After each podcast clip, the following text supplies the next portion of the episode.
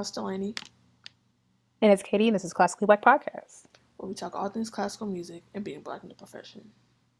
With trap beats playing in the background on phone now. What up, though? I saw on Instagram that Joe was in Chicago briefly. And I was like, I forgot to remind him you gotta say on phone and grave when you know you know, at any any point, actually. Whenever he deems it to be appropriate. So Right, in the be middle sure of to rehearsal. next time I see him. Huh? Is it in the middle of rehearsal? No, probably at the end of rehearsal actually. Like, you know, like, all right, let's call it a night. Off on phone now, on phone and grave. Appropriate. I'm I'm feeling like it's appropriate. Um, you know, show the Windy City some love. Um by adapting the culture. On All phone right then. would it? So um since I know he'll hear this, we'll just circle back to this conversation next time I see you. Well, news this week, couple things. Um, the San Francisco Conservatory of Music and the San Francisco Symphony, who, as we discussed last week, is hiring. um, and the um, the SFCM President's Advisory Council on Equity and Inclusion just announced that the applications are now open for their second annual Emerging Black Composers Project. Composers, get your get your pens out. Um, this this year's competition is going to um, look to further identify and promote inventive Black musicians, and will focus on talent under age 35. Um, the San Francisco Symphony is going to give a world premiere of a new work commissioned uh, by the competition's winner, and the winner will also receive a $15,000 award and mentorship from Esa-Pekka Salonen, um, the director, the music director of the San Francisco Symphony. Um, the San Francisco Conservatory music director Edwin Outwater and Daniel Bartholomew Poyser. Shout out to him. I think he was a Black Excellence a long time ago. I just be seeing like names and faces that be like, oh yeah. um, Especially we got 160 but yeah. I don't remember nobody. Well, probably not. We had like 158, maybe 155. I feel like there's- there were like two episodes where we didn't have black excellence. Especially like when we, 158. when we redo live episodes, those don't have Black Excellence. Mm, So maybe closer to 155 then. Um, but Daniel Bartholomew Poyser is the uh, recently announced resident conductor um, of the engagement of engagement and education at the San Francisco Symphony, and he's also the chair of the selection committee. So you know, you know his good side. I'm like, hey friend, hey, friend. that 15k, I might could give me out some staff paper. Hold on. Listen, I bet. Listen, what stopped me was the whole orchestra. Like everybody. First of all, is everybody there to play it? Okay. I'm not applying, so I ain't got nothing to lose. Cause I, I mean that would have been it, but Um, so this competition, I think we talked about it when it was first announced, but that was a year ago, so we're talking about it again.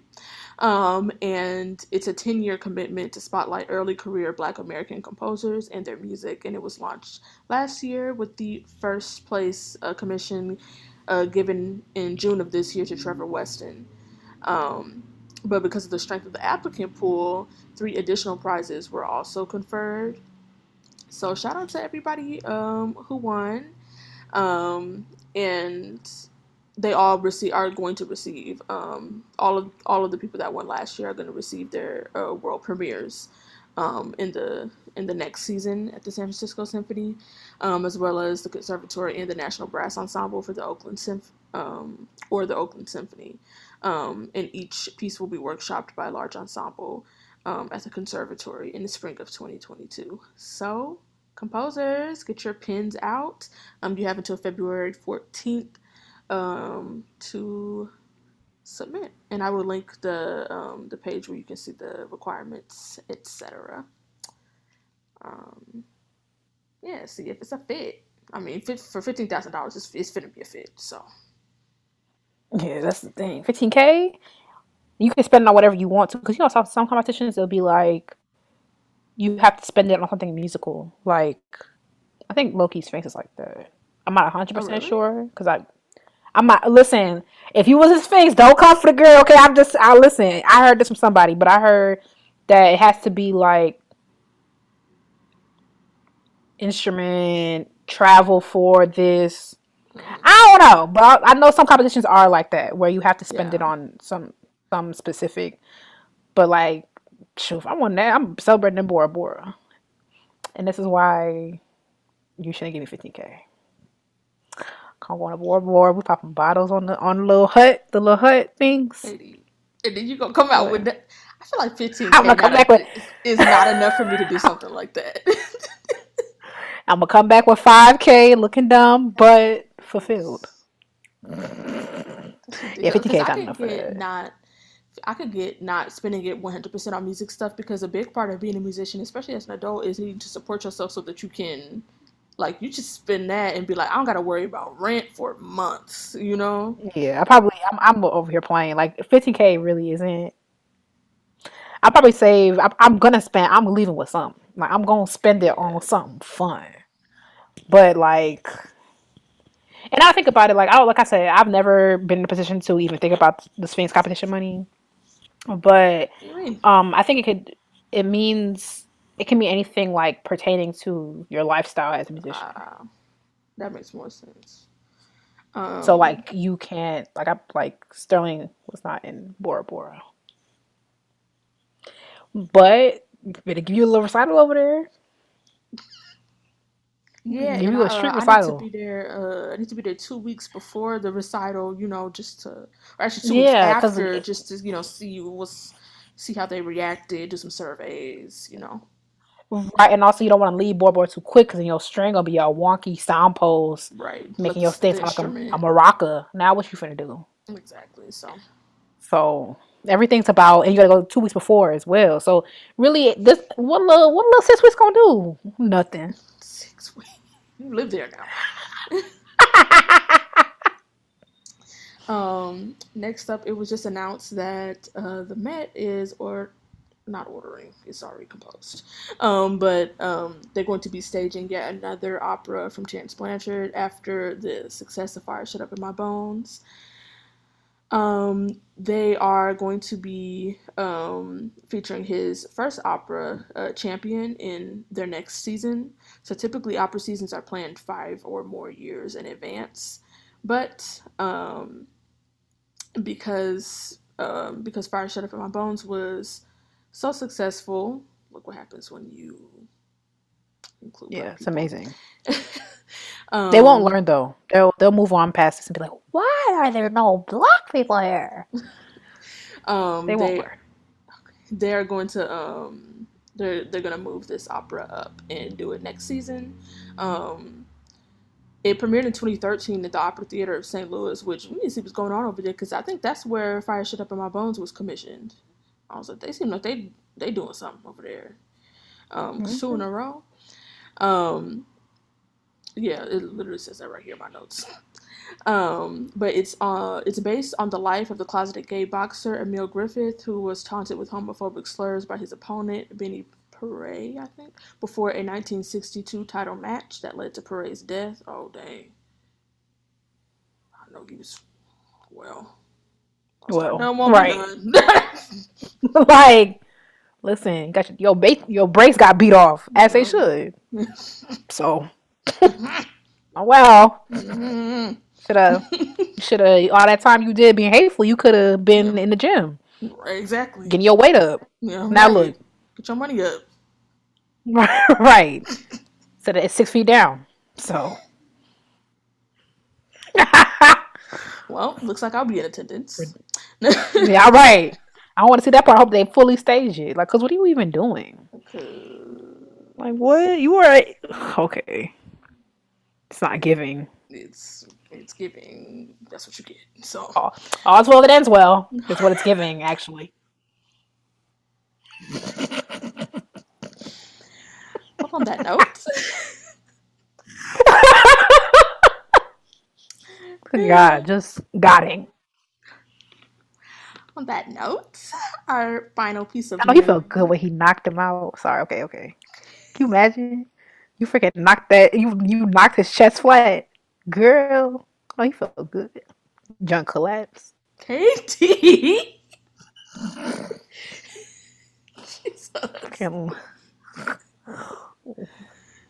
Okay. I know that felt good, didn't it? Mailing Like- Katie a stress ball for Christmas.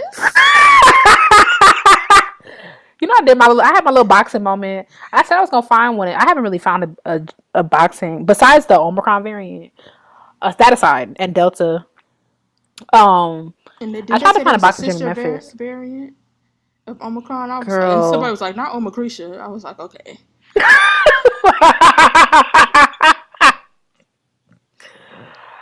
I tried to find a little boxing gym, but like I ain't really come up with nothing. And you know, I wasn't. The mask don't exist here, so not no more. I told I had a gig with Estefan yesterday, and I texted him like with your rehearsal. I was like, "You don't see the COVID floating in the air? It's a choir thing, And they don't got no. like 50, 60 qu- Oh, okay. He was nice knowing Nobody's- No, I'm just playing. for real, because you know, you know, and the lady sounded the she had a COVID cough. I swear, and I'm, you know, my throat started seizing up. Me and S also, mind you, it's like a 30 piece orchestra. I'm like, this church has money, okay? 30 piece orchestra. Me and Estefan are the only people that have a mask on. Me and Estefan, the blacks, okay? double, double, triple mask up in there, because what the heck? Girl, Choir? I might. That's a good idea. Choir and there's a fog machines, but at first I was like, "Dang, look all this COVID in the air," and I, well, you probably could pick it up like this. Hey. Probably a It's a new, mess. it's probably a new good. variant started Oh. in there. Right, the check good though, so at least I'll be able to pay my medical bills. Well, no, I forgot I live in America, so Would it just cancel out? no, not even close. Actually, not even, not even, not even close. Right. The check-in's not that good. But I'm having my mask on and a prayer. Hopefully, o- Omicron didn't make it to Memphis yet. Probably did. So, Um.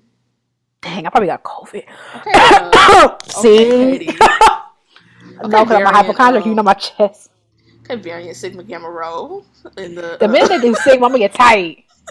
The minute I, I'm just holding my breath. what when they it gets to be- sigma, I'm gonna be tight. um, variant Sigma found in Memphis at a orchestra rehearsal. Your whole chapter got to. I'm gonna be like, this is a, this. I'm gonna be like, this is racially motivated. All right. Cause I saw, cause I was like, when they had the Delta variant. There's no Alpha variant. I mean, I guess Alpha variant would It's the be. first one, I guess. Oh, so they they looked out, huh? I mean, Omicron. No, there's no Omicron. Well, not ones that I would know about.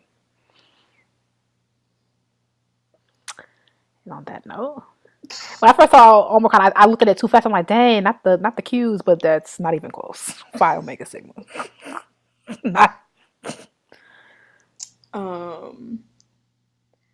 Okay, and then the last one, uh, NIMAN, the National Instrumentalist Mentoring and Advancement Network, just announced um, a new initiative. They just came up with a common app for summer uh, summer festivals for students. So I was like, oh, that's looking a good idea. Um, it, they announced this to increase the access to summer study opportunities um, which I mean, if you've been to music school, you know people down your neck asking where you auditioning, where you going this summer, X, Y, and Z, as if they as if they're contributing to your tuition. Uh, but in partnership with 12 of the country's finest summer camps and festivals, they created a common application that allows NIMAN students to apply to uh, any partner programs for which they are eligible through one application and one audition. I was like, that monkey sound like a move. Um, and this application was developed through a collaborative process with their partners and is hosted on Acceptd, the um, application platform. Um, so, also, uh, NIMAN covers the application fee for every eligible student. Um, and each partner has has committed to at least one full tuition fellowship for an exemplary NIMAN student, and the application is now open. Um, so I'm going to link some more information about that. I don't really know exactly what it takes to become a NIMAN student, but I would, if I'm a, you know, if you got students, I would look into it because I can't imagine that, you know, yeah, because it's super inaccessible. When you're tired of me, you got another thing for her to apply to. Well, she could apply to 12 in one because uh, their participating um, partners are um, Tanglewood Institute, Brevard Music Center, Green Mountain Chamber Music Festival, Interlochen, uh, Luzerne Music Center. That was my first music camp. Um, NOI, um, NSO Summer Music Institute, NYO USA, and NYO2, uh, NEC Summer Orchestra Institute, Sewanee Summer Music Festival, and Beliss- Bellissima Institute. So, yeah, you got students, they got an application for you to fill out. William finally was like, "You're trying to kill me," and I'm like, "Well, you're doing fine." I'm like, "Girl, we gotta get it, get in first, and then and then you could you could talk about what you don't want to do. Until then, you're gonna take the little audition, you're gonna do the little application.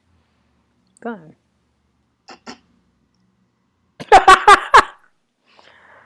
Girl, and what about it? Well, so that's this week. Sorry, I'm on a on get accepted. seeing, seeing, I know what she could do. So let's see. What you trying to see the what the application? mm-hmm. I don't, I don't want to set her up for. I don't want to set her up. You know what I'm saying? But you know, some there's one thing I'm having her apply to where I'm kind of scrounging because it's like I don't want her to learn a piece just for something. Eastman kind of got me like that. I'm trying to find a trying to find a viola concerto that matches her level. That's also not too easy because it just is what it is. Like I can't, she can't go in there with like J.C. Bach. If you're a violist, you know what that means. She can't go in there like that. Unfortunately, that's a thing. So people be like, why you want her to apply to Eastman? I'm like, girl, mind your business. She applying to Eastman. I'm like, why? Even uh, Armin asked me that, why Eastman? I'm like, girl, mind your business. That's yeah, my checks. That's all you gotta do. That's what I'm saying. Also, some, some I'm not gonna say her business, but like, there's just reasons why I want her to stay in Rochester. Um, so she could live at home. Probably people, would prefer it. People always like, obviously, I don't know that concerto, but it's J.C. Bach, so. but they'd be like, "Oh, well, yeah. you can play Twinkle Twinkle, and as long as it's good." I'm like, you know, damn well, if true. I came up in here playing no, Twinkle Twinkle, damn well, no matter how good it sounded, like, y'all, y'all you know damn well there's certain certain things. Like even even I was kind of nervous. I did my graduate audition with Stamitz, and I was kind of nervous about that. People assured me like it's gonna be fine, and it was fine, but obviously but it's just like I'm not gonna send her in there with JC Bach. It doesn't matter. JC Bach is literally book six of Suzuki. Yeah. Why would I do that? I'm like, there has to be. A... Mm-hmm. Oh, I was about to say she in there would go tell Rody. right, talking about she want to go to Eastman. I'll be like, are we getting pranked? If I was sitting there, I'd be like, are we getting pranked? It don't matter how in tune it is. They want to see a certain. There has to be a certain point of departure, especially with certain schools. That's just how it is.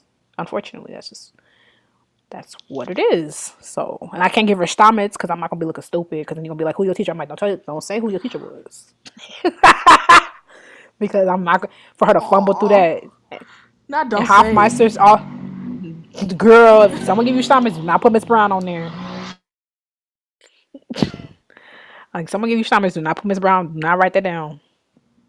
And Hofmeister is just as difficult. So it's gonna be Zelter, which um is a, is a stretch, but it's not as hard. But so I'm dying, y'all. Not not somebody uh not somebody doing uh what you call that popping wheelies on my balcony, basically. Like like I don't understand why this street is so loud. The street that I live on, it's kind of ridiculous. But you know what? We move. I'm about to give me some fake sirens. Might be some people.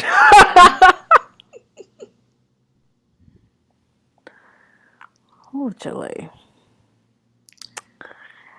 All right. Anyway, I'm glad my students don't listen to this. I'm like, oh, but I got all my business on a thing. Yeah. And what about it? Um. Okay, time for the intermission. Here it is. You know my throat acting weird now because I thought about that COVID air I was breathing. I'm, I'm gonna go in there with two masks tomorrow. No, but then I won't be able to breathe. Mm-hmm. Oh, but you have a shield. You should get a face shield and a mask. Oh no, but you're a Can you imagine? Violin, actually. what a doozy that Oh. has been. So Violin is. you can play. I look ridiculous on the. Play like you said what? cello Okay. I look ridiculous on the violin. It's so tiny. I don't understand how my hands are too big for it, and like at a certain point, just be sliding up at the top because it's like all these notes are literally on top of each other. Everything high. Mm-mm. Anyway, so it's time for the intermission, and I asked Delaney, "What's a tweet that if your followers saw it, um, they would know you were hacked?" Okay, so we're gonna do two. We're gonna do let's do the classical music one first, something regarding classical music, and then something regarding this regular. Okay, so the first one, classical music related. My classical music tweet that y'all would know that I'm hacked is Hey y'all, here's a live stream link to my recital.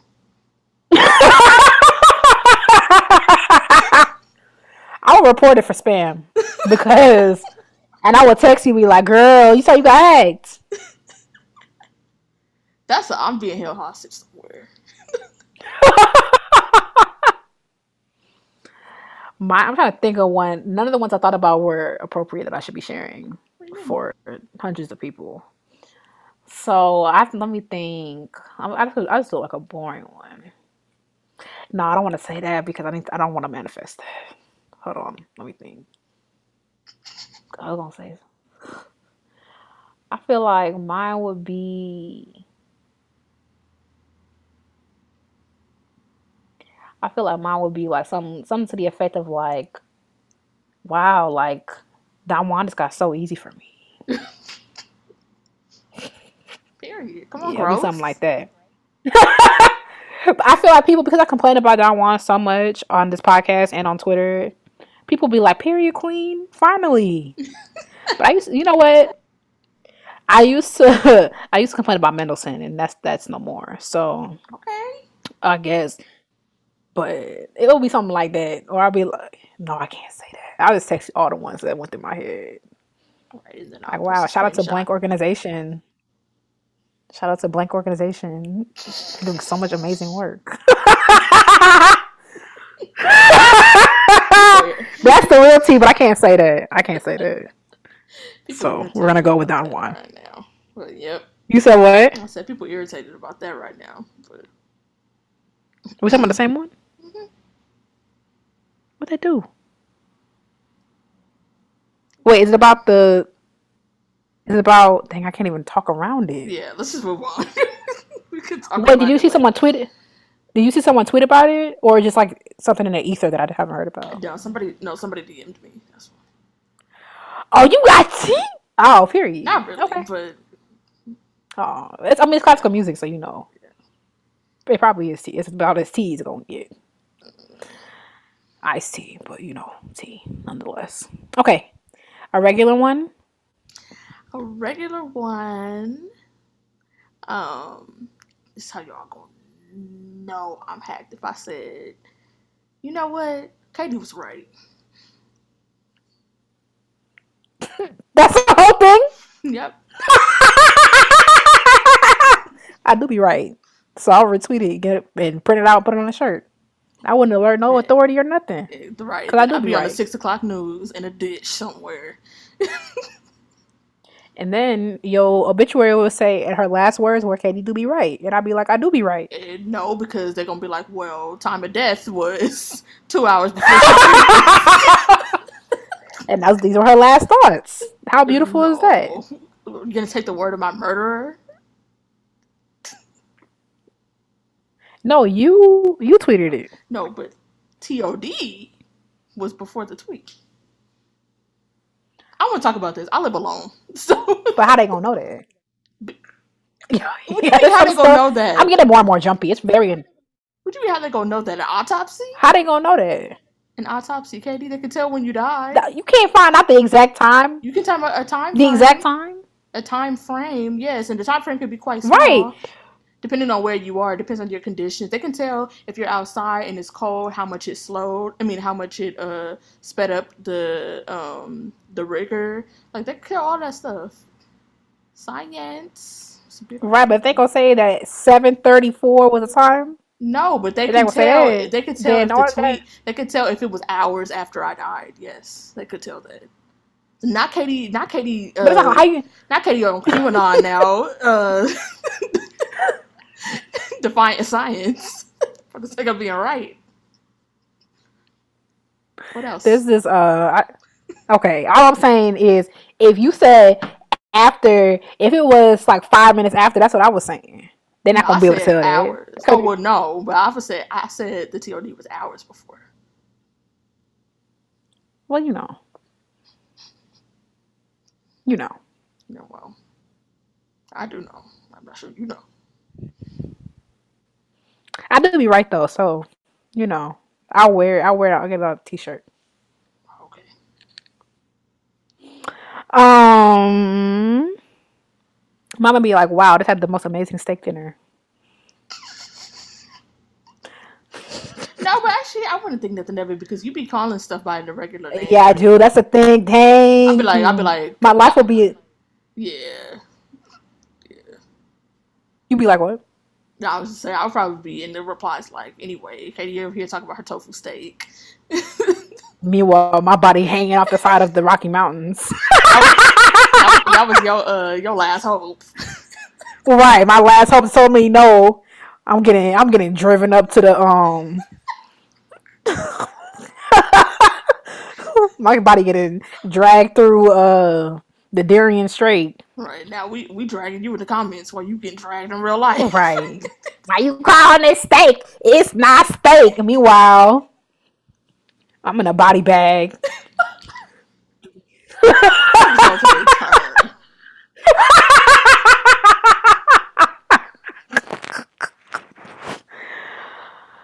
Oh, that was riveting.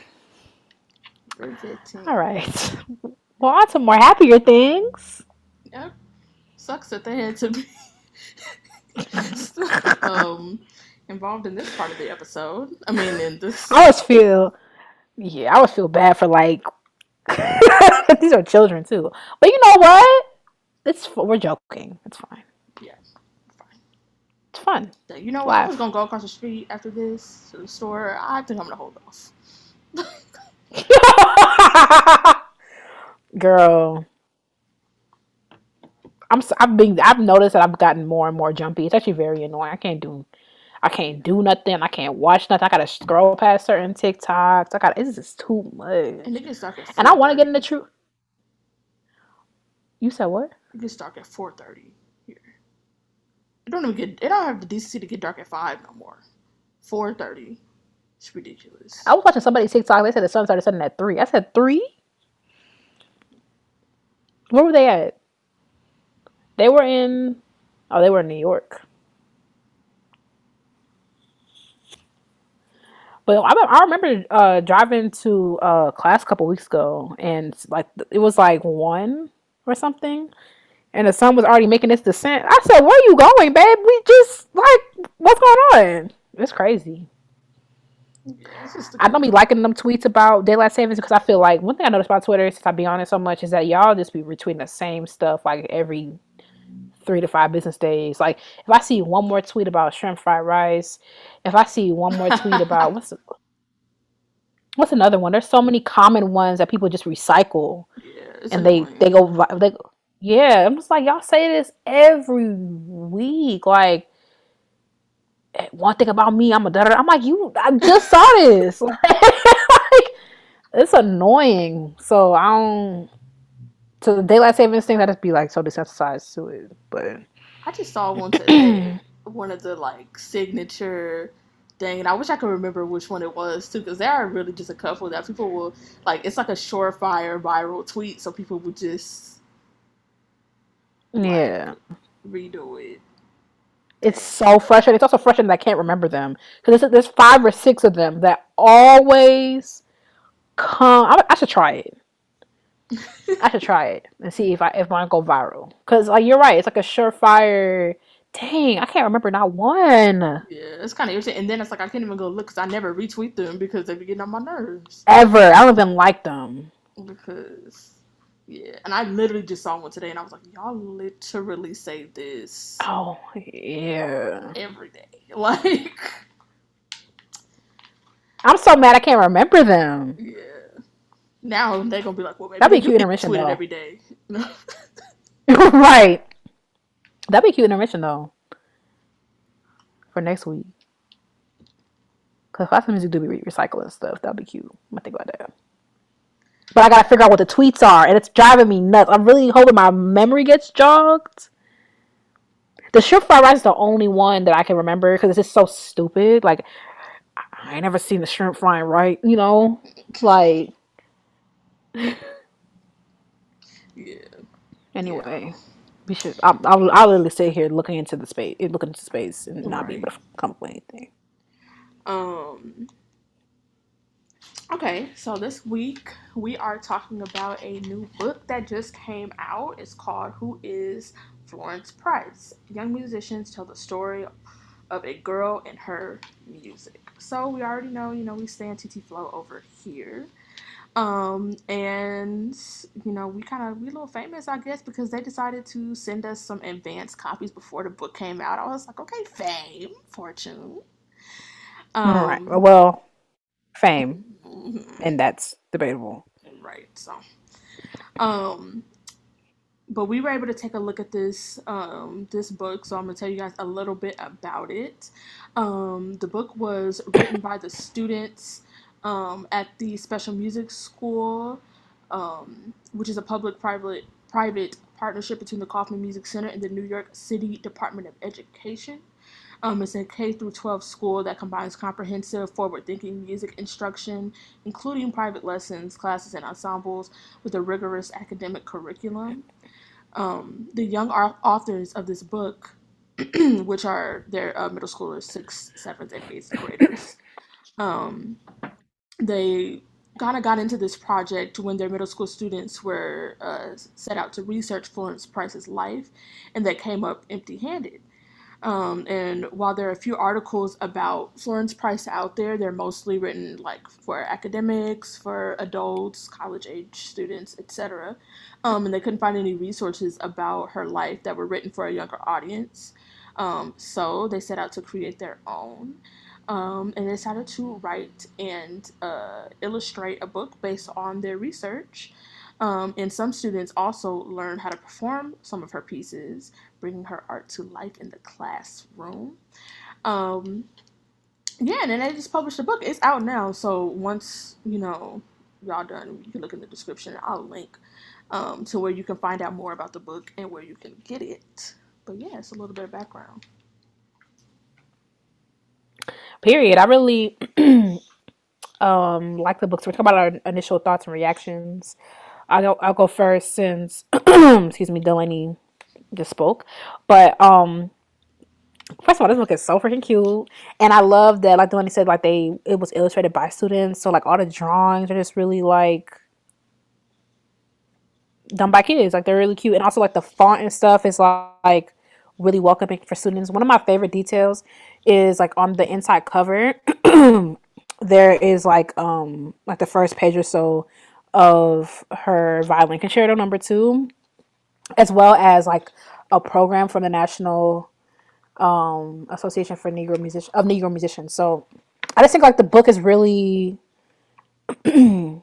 like accessible obviously it's written by children and like really like pretty to look at and just like really inviting.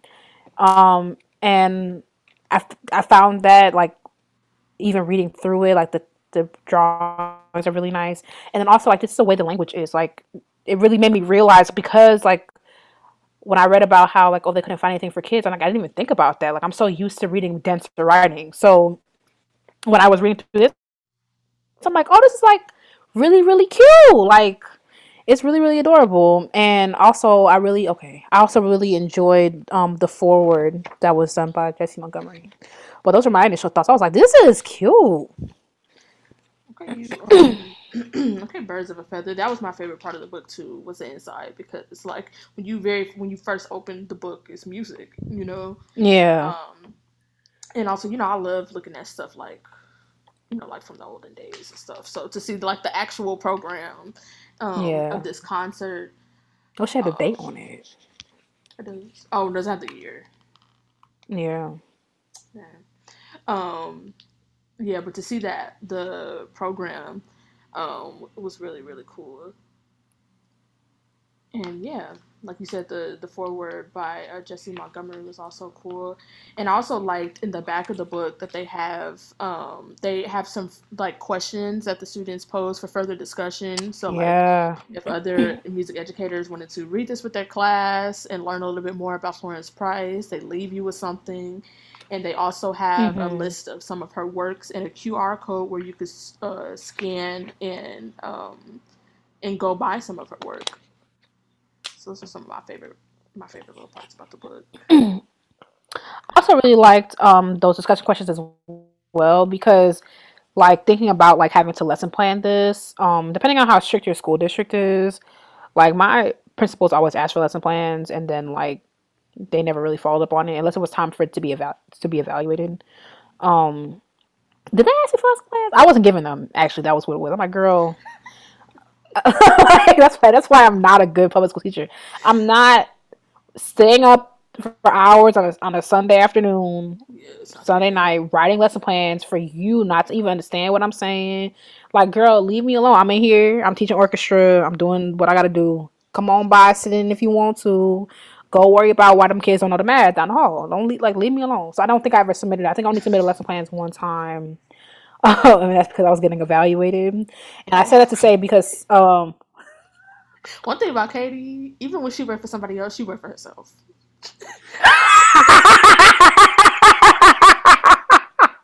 like, I have to make I am I have to make executive decisions for my life, and I knew I was going to do them. I was like, mm mm.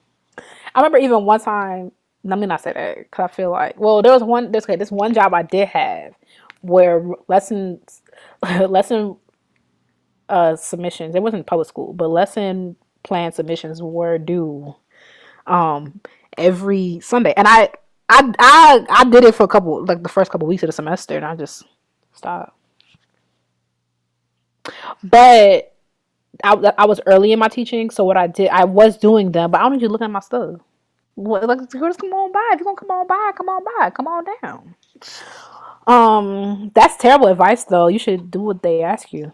Um, but I said all that. To, I said all that to say that um, a lot of times, like there's like an essential question for the day or for the unit, um, and there needs to be like a justification for like basically every single thing that you do. Like even if you're teaching, teaching you're dragon dances, like I mean, let's say Dragon Hunter. Like, why are you playing this piece? To teach E minor, to to reinforce low two. Like, there has to be a reason for everything, which is good because a lot of y'all can't teach.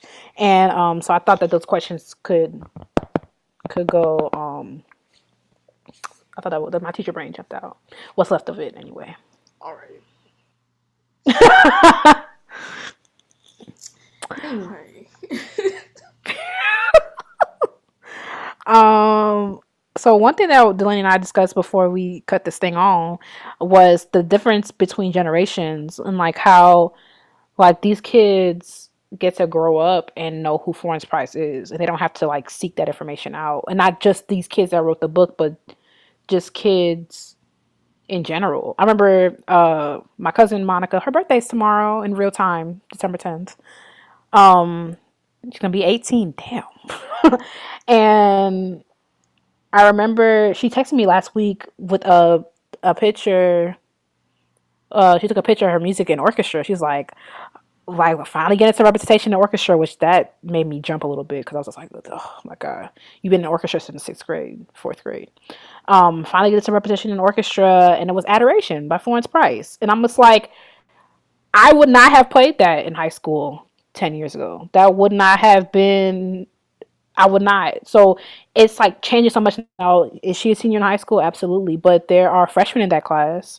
And, you know, it's just going to keep getting younger. Adoration is also, depending on your group, I can see um, an eighth grade chamber orchestra playing adoration. So I just think it's it's just changing so much. But like, what were your thoughts on that?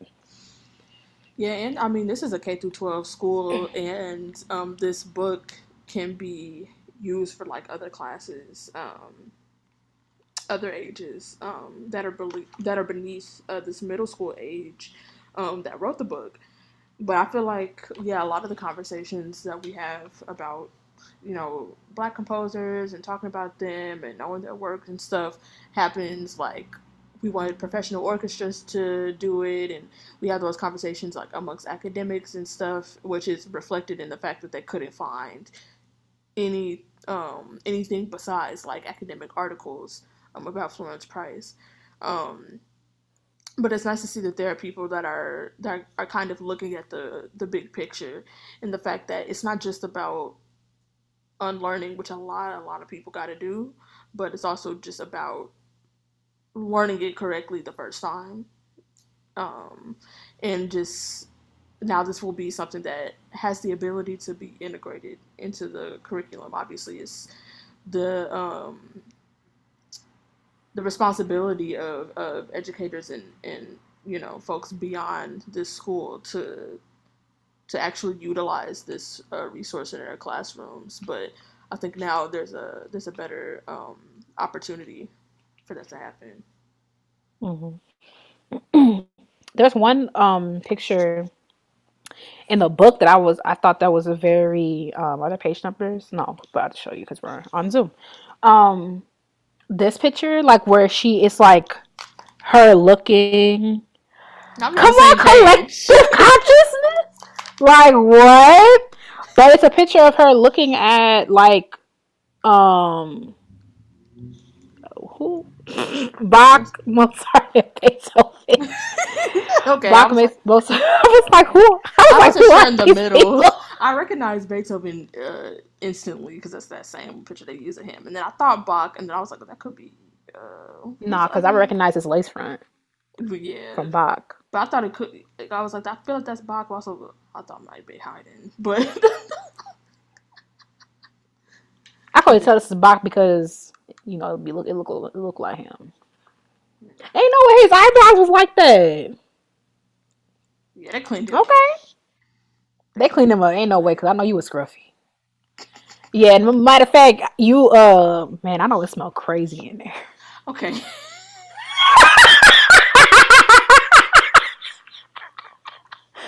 anyway, I'm sorry. Um but yeah, I thought that um this page jumped out to me a lot because it was her wondering like whether she would be able to compose at all even at a young age because like no, none of the composers look like her. And i know we've, we've had this conversation in several iterations several times on classically black about like how important it is for people to see themselves reflected in classical music because a lot of people can't can't or don't want to push past that. I was like, well, maybe it's not for me if I don't see people that look like me, you know. So that was very interesting. And in the same realm, I think the book is really important too because it's like kids who their parents put them in piano lessons at a young age or they started playing their instrument in sixth grade, whatever it is. It's like when they see this book, it's like, oh yeah, like Florence Price did this. She played piano like she did music like I could do that. Like it's it just becomes so normal, like so incredibly normal for that.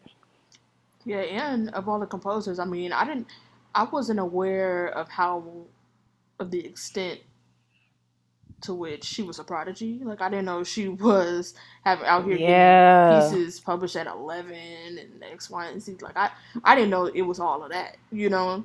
Yeah. I knew she had like graduated college early, but like I didn't know the extent. So then to hear like other eleven year olds being like like learning about all of this stuff and like not only learning that there was a, a black girl doing this but she was doing it um, at an extraordinary age and was doing it um, in the 30s and stuff like that's I feel like that's mm. not even fathomable to kids this age because our grandparents were yeah. like were born late 30s like So Yeah. um, I feel like that she's before even their time. So I feel like for um, but it also it, it kind of puts it into perspective in a way that um, is appropriate for kids to kind of see the timeline of like how long this work has been happening and like where we are now with it. Like i feel like it was just put into perspective in a way that was um that was accessible for kids to be able to discuss.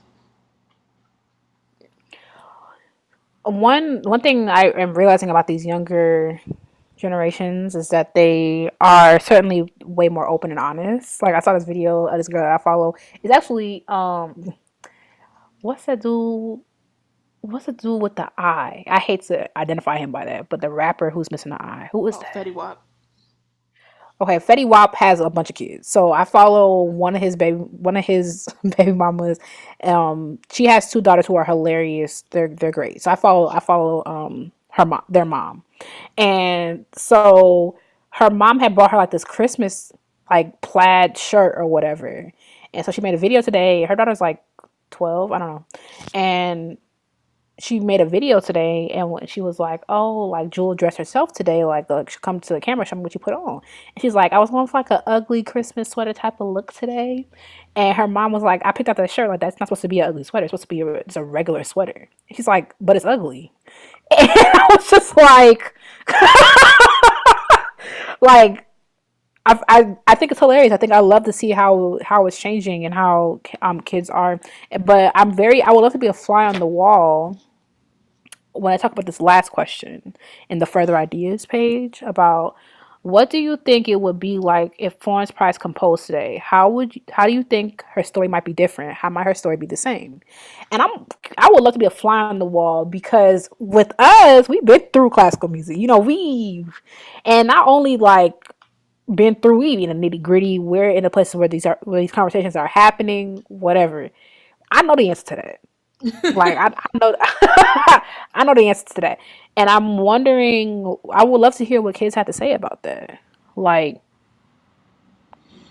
yeah, I'm very curious what they would say and how aware. Because kids be knowing. Kids know stuff. You know, like hmm how aware are they? And are they still like in that kind of like that Pollyanna type? Do you even know? Do you know what Pollyanna is? Mm-mm.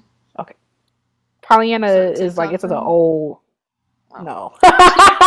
Sorry, that's funny to me. Pollyanna is like a very old, um, a very old movie. But if you're a Pollyanna, you're someone that always sees a bright side in everything.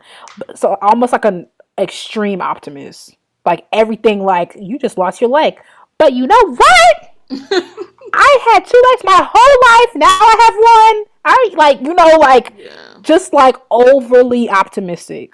And so I feel like then I feel like you can be called a Pollyanna if you're overly optimistic about everything. Like it don't matter what. I mean, I mean, you could choose to live your life that way. I feel like it would be way more fulfilling to everything. Doesn't matter what happens. You're just like, yep, I feel like how much of that some. is really processing your feelings though. Because I feel like it's okay to be upset about things sometimes. so I feel like if you are everything a bright side, it's like some things do not have a bright side. You can feel that and get over it. like, yeah. I feel like you. I feel. I don't know. I don't want to. I feel like it's, there's a. Um, it's important to look on the bright side of things, especially like if you're having a really dark time, to try to pull yourself out of that and be like, okay, well, this thing sucks. Like this really, really sucks. And I feel like that's the difference between Pollyanna and Annie. I just watched the. I just watched the. I paid for Peacock to watch the Annie live thing with. I think her name is? Selena. Oh. No, it wasn't her. It wasn't her. It was um yeah, Celina Smith, amazing black girl. Wow, she can sing. 13, what the heck? So I wanted to tune into that. I wanted to see her because I wanted to see Annie reimagined with a black girl without it being her. Now she's a hip hop dancer. I just wanted to see like let her do that. um no no no shade to uh what's your dude? What's your dude? Super talented black man, sings, acts, all that. You love him. What's his name? Jamie Jamie Foxx. Jamie Foxx? No shade to Jamie Foxx because he did an Annie, but it was like Annie in 2019 hip hop and all that Oh. stuff. Um, the difference between Annie, Annie will recognize that like yesterday sucked, but it's getting better. Pollyanna's like, wow, everything's amazing. Um, you have to be delusional. You have to be living in a constant state of Oh, delusion. Like, shut up. Shut up. Like it, it, it doesn't matter. Like it doesn't matter probably what. getting around. No, just playing. You're so annoying. But it's like that sounds exhausting. I feel like you have to keep that up Yeah. to to like actually believe that. Like you have to like work harder to think everything is amazing Yeah. versus feeling certain things and then just getting past it. Because now you gotta twist. It's certain stuff. It's just like, okay, how are you finna twist this, Pollyanna? Like you gotta, you got a car accident, get ejected from your car, and be like, "Well, that was fun, you know, well, because like I mean, soaring through the air. Have you ever seen that angle before? It's like, I, Simone Biles did it. Why can't I do it? Now I'm a gymnast." It's just like you have to everything you got to twist it around to make it, or you could just like, "Wow, today was not my best day. yeah. It was terrible. Even Tomorrow's a new tomorrow's a day. new day." Yeah, that's that's. I feel that's a better ba- ba- balance. But like, what would be you know what would be tea if we talk to some kids and talk talk to some young musicians about this book? I think that'd be cute because I want to hear what they have to say and how how aware they are hmm about what's going on. And you know how like we there's like there's like grown folks business. I feel like more and more that's like dwindling down. You know, I feel like more. Speaking of TikTok, I saw this TikTok yesterday. I even me, I was kind of like, mm. but this dude, this little dude, this little boy, he was probably like eight or nine, talking to his mom. He's like, "Ma, I told you not to wear them shorts to the bus stop. Like, all my friends be like, whatever. I told you not to wear them high shorts. Don't wear them high shorts again. Like, don't wear them again. Like, I like I ain't saying it again. Da da da. So, you know, everybody in the comments was like, "Why you making him talk to you like that?" I can imagine talk to da da. And but like, I kind of was like on the side where it's like this is what happens when you let kids express themselves openly. Like he wasn't being, I'm paraphrasing, he wasn't being disrespectful. He was being more upfront. He wasn't, he was wasn't being, he was being more upfront than I would be, you know. But it's just like, and I joke on my mom. I'm, tw- I mean, I'm 28. I joke on my mom too. Like I, I call her, she don't answer. I'll be like, I'll text her like, um, you not grown? Like, hello, where you? Like, I'll tell you, you know, like. And then if she still don't answer, I'll be I get on Facebook. I know she be on Facebook. Like my mama out here thinking she grown. Tell her to call me back. You know, like I've done that before. You know, but there's still even me being this age, there's still like a line. You know, and so he crossed a line that I would that I w- wouldn't have crossed. But kids are just more open, and her, she wasn't getting mad. She was like, and like there was a balance, right? It's about like him uh, learning at a young age. It doesn't matter because his friends were like gawking at his mom. So like there was a there's a line where yeah, I'm like y'all are like nine, but there's a line. This is the age to learn that it doesn't matter what women wear. Like that's still gonna happen, which did happen the next day because people were like he to validate his feelings. So she did. She wore sweatpants, and they were still looking at they were still looking at his mom. Um, but also like hearing him out because he's not being rude. He's trying to he's he's a person. He's a, he's a human telling you like, oh, this actually really bothers me, and I I wish you would stop doing it. Um, just and just because that's your mom, all the more reason that she should listen to you. You said what? So, what a concept. Never heard of My her. mom, my mom can get there. My mom gets there, but we have to go on a journey. It's not. But my mom will apologize to me for sure. Like, I'm sorry that upset you.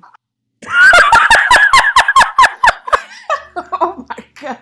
Not this reaction.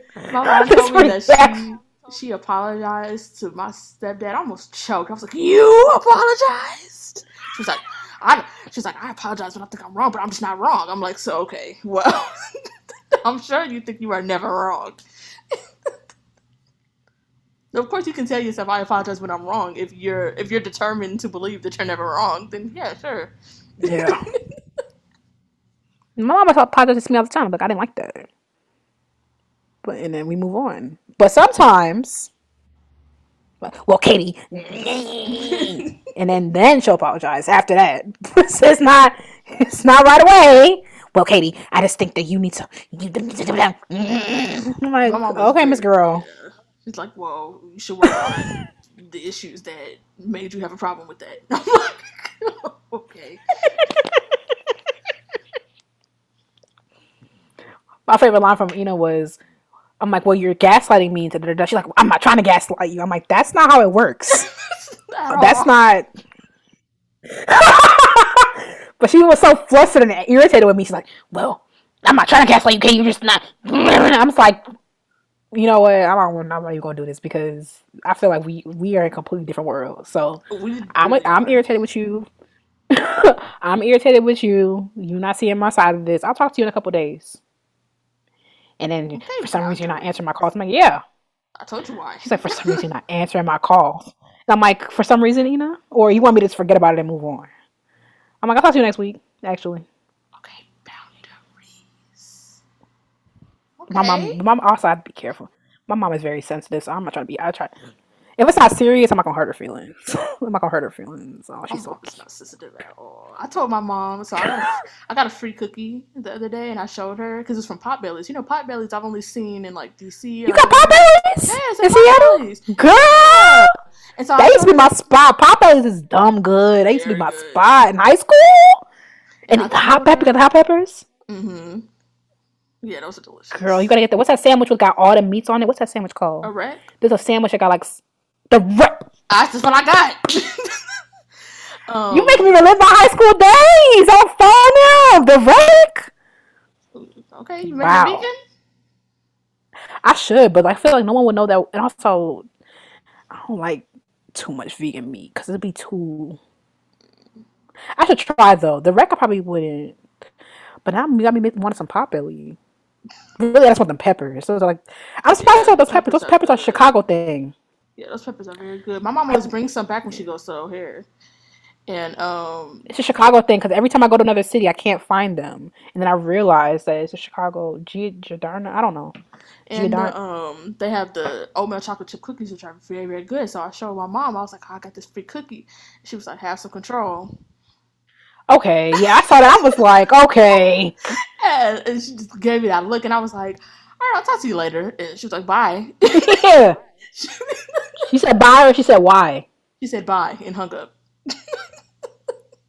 Like, for what?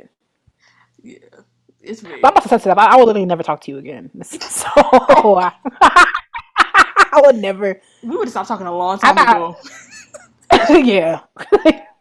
Cause I'm I'm very sensitive. Like I'll be like, okay, well actually this no longer serves me. So She thinks Yeah, I'm you can ask my sensitive. aunt. and I can be, but I'm not like s- s- like. There's really been, only been one time she's pushed me over the edge, but sh um, I was about to say when I told her I was t- set a boundary with her, she laughed. So I was like, all right, well, I see where we stand. Oh my god. Whew, wowzers. Here we are. Okay.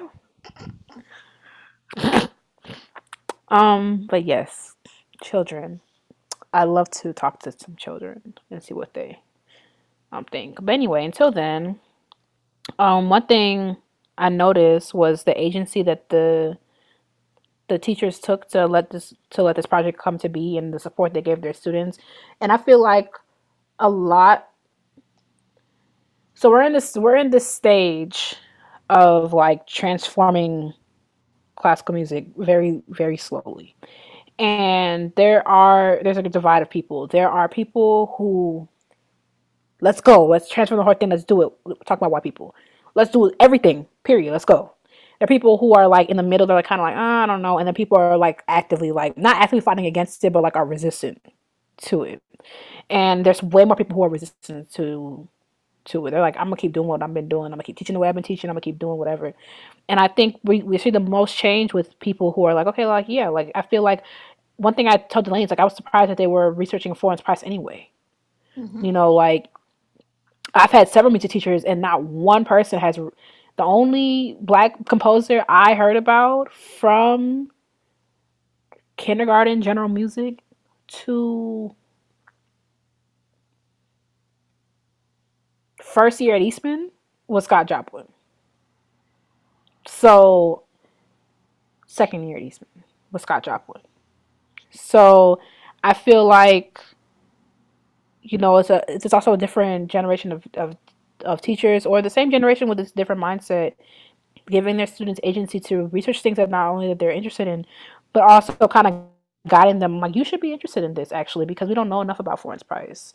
So why don't you look her up? And then they were like, oh, you know, we tried to look her up and all the words got 15 letters. What can we do about this? So I thought that was really cool. Period. Well. All right. Moving on. Yeah, I was gonna say I'll link um, in the description where you can purchase the book if you see fit. And yeah, move on. All right, y'all. Time for Black Excellence, where we hype you up, gas you up, and give you your props because there's room for everyone at the top. Who we talking about, Delaney? This week, I am talking about Kaylin Marcel Manson, um, who is a baritone and conductor um, and a Philadelphia ma- uh, native. Um, he's toured as a soloist and a master teacher at major concert venues throughout the United States, Europe, and Asia with many organizations, including Ooh, this is German. Okay, wow. okay, I'm a I'm a I'm a cherry pick some ones that I that I can pronounce. The Taipei Philharmonic, the Choral Art Society of Philadelphia, the Chamber Orchestra of Philadelphia, um, the Theater La Fenice, I think, Theater San Carlo, um, the Conservatorium in Oslo, and the Conservatoire de uh, Luxembourg. Um, he's also been a guest cantor and soloist at some of the world's most famous churches and cathedrals, um, including Notre Dame, Sacre Coeur. Did I say that right? Sacre Coeur. Mm-hmm. Okay. Um, okay. San Marco in Venice, Santa Maria del Fiore in Florence, San Salvatore in Montalcino, um, and many, many more. Because I mean, listen, I'm not really a global type of person, so all these pronunciations be kicking my booty. I know you can't really relate to that, Katie, but uh, funny. Uh, you You've been on a plane way more times than me. Katie, I've been going. Okay, that actually that's not true. That's literally if we're talking about in the past month, sure, that is true, but not in general. Come on, let's get real. Um, I tried. I tried to slip in. It didn't work. uh, Kaylin has ha- has held positions as music director of the Vorarlberger Music Fest, music director and conductor laureate of the Chamber Symphony of Atlantic City, artistic director and conductor of the Montgomery County Youth Orchestra, chaired vocal studies um, at the Hazleton Conservatory for the Performing Arts, um, and many, many more. Um, he's also served as a member of the faculty of the Vermont Governors Institute on the Arts and the Performing Arts Institute of Wyoming Seminary. Um, he also founded and directed the Germantown Institute for the Vocal Arts and the Germantown Concert chorus. Uh, Kaylin is a frequent guest conductor, clinician, presenter, panelist, and adjudicator for conventions, conferences, competitions, and music festivals. Uh, he studied voice performance at Temple University and opera performance and orchestral conducting at the Universitat Mozarteum Salzburg. Shout out to Kaylin, okay? Period. We um Oh, Kaylin. Yeah, I was I was okay. at an ISBM thing. Mm-hmm. Okay. Out here being popping didn't tell nobody what he was doing. Global. Right. Okay. well, my piece of the week is "Summertime" from Porgy and Bess with Louis Armstrong and Ella Fitzgerald. You know, I mean, my Ella babe. We're gonna, we're gonna talk about this next week, but Ella actually made it to my top five this year. Like, I'm like, dang, I really be listening to her because I be thinking I be listening to stuff, and then my my Spotify Wrapped comes out, and it just looks freaking crazy. Like it just looks like I don't remember any of this. Um, oh, that's what everybody said. Yeah, I understand the tweets where people were like, "Y'all talking about your Spotify Wrapped, but like y'all the one who listened to it." I'm like, the year is so long, like you go through phases. So maybe you really like in the beginning of the year, really like Drake made it to my top. Should look at my from last year. Drake was in my top. I'm like, I don't listen to Drake like that, especially he dropped the album couple months ago, I did not run that album to the ground at all. I do not recall running the album to the ground. I listened to it like a couple times. So I don't know. Anyway, we'll talk more about more on that next week. A little preview, a little sneak peek. It's not a sneak peek at all. Anyway, thank you so much for listening to Clackback. What? and you were talking, and it's so funny because I know people say that you talk fast, and I generally like don't notice it, but. I feel like sometimes, very rarely, I do. like y'all, uh, y'all tongue just did a skip. like, and I don't even understand what it is. Like, I don't get it. Like, I don't understand. I don't understand how I how it even got to be like that. Oh my god. Anyway, thank you so much for listening to Classically White Podcast. Don't forget to follow us on social media at Classically White Podcast. If you have a piece of the week suggestion, a Black Ex suggestion, or an intermission suggestion, send to classically black podcast at gmail.com. Don't forget to follow us on social media at classically black podcast. If you're black, join ISBM with a very exciting year coming up too on Phone and Grave. At IS Black Musicians, isblackmusicians.com. That took so long. It took a minute. if I said it in real, if I said it in real time, I said all that in ten seconds. Okay, but would anybody have retained it? it? Is a question. you know, I realize when I have runs for viola, my fingers do the same thing. They move too fast, so you can't really hear the middle of the run. Especially like that opening lick. If I if I don't every time I approach that one, if I don't slow that down, uh,